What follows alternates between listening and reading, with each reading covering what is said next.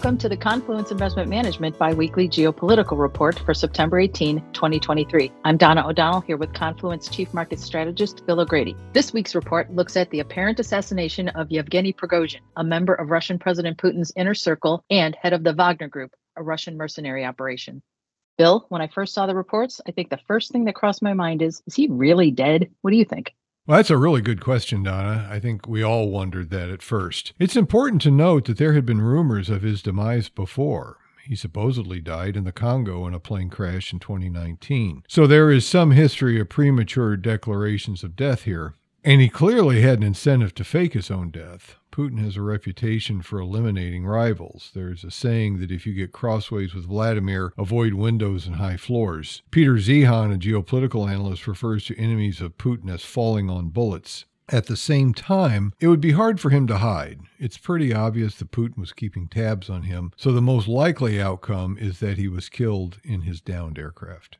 So, if he's dead, who did it? Well, this gets to the question of, of the problem of motive. We have all worked in offices where someone who is remarkably unpopular, and sometimes it's said that if he were murdered in his office, there'd be a plethora of suspects. This case is similar. Putin wanted him dead for his treasonous mutiny. Putin's inner circle wanted him dead to eliminate a rival. Ukraine clearly had good reasons to kill him. The U.S. was no fan of Prigozhin. After all, he tried to manipulate elections here. He has brutally murdered suspected deserters, so family members would have sought revenge. He's also operated in Africa and Syria and could have made enemies there. But it's important to note that just because someone has motive doesn't mean they did it. The most likely culprit is Putin. Prigozhin was a serious threat to his regime, and eliminating him made the most sense. Why did Wagner exist? Isn't it risky to have a militarized group operating outside the control of the government? It is. Max Weber argued that a state gains legitimacy by holding a monopoly over violence. By allowing a paramilitary group to operate with some degree of independence runs the risk of undermining the state. Now, Putin isn't a fool.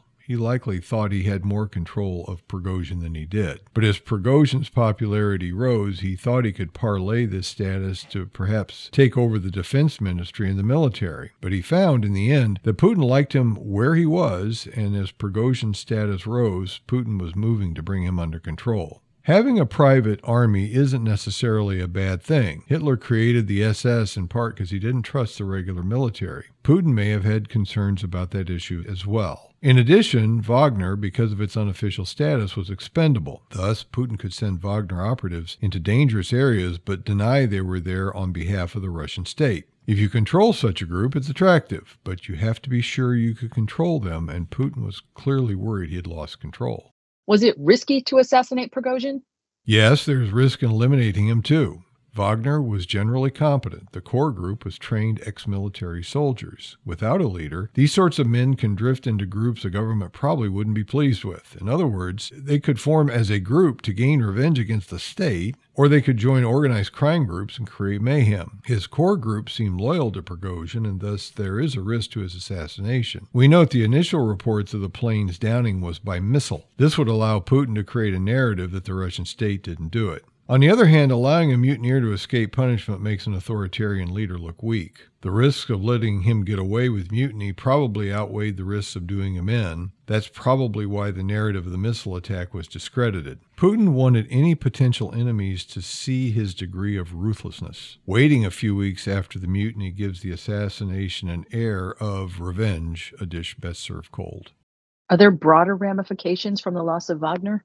Although it can be difficult to separate fact from fiction, the Wagner Group did seem to operate better than the Russian military. But that assertion triggers other questions. Wagner was instrumental in the capture of Bakhmut. The group did this by sending hundreds of poorly trained ex convicts into Ukrainian lines to a certain death. Essentially, Russia took the city because it was willing to sacrifice these people and force Ukraine to use real troops to stop these expendable human waves. That strategy probably can't be repeated. We doubt anyone in a Russian prison hasn't heard that joining Wagner or perhaps a successor group isn't a death sentence. And in the end, Bakhmut is strategically useless. Michael Kofman of the CNA group has made this point repeatedly, and since Russia took control, it has been unable to use it to leverage that gain. The other ramification is that Putin's decision to allow Wagner to operate turned out to be a nearly catastrophic error of judgment. Wagner was marching on Moscow and probably would have reached the city. Although the most likely outcome would have been Russian troops assigned to protecting the capital to stop Prigozhin, there's no guarantee that these troops would have remained loyal to Putin. Prigozhin likely stopped because he really didn't want to overthrow the government. He really just wanted to be defense minister. He too made an error in judgment. But in the wake of all this, one has to wonder about Putin's ability to think clearly. And what about market ramifications? Well, the elimination of Wagner probably means the war goes on longer. That's good for defense stocks, but it's perhaps negative for Europe. But for the most part, this situation has only peripheral effects on the financial markets. Thank you, Bill. Our discussion today is based upon sources and data believed to be accurate and reliable. Opinions and forward looking statements expressed are subject to change without notice. This information does not constitute a solicitation or an offer to buy or sell any security.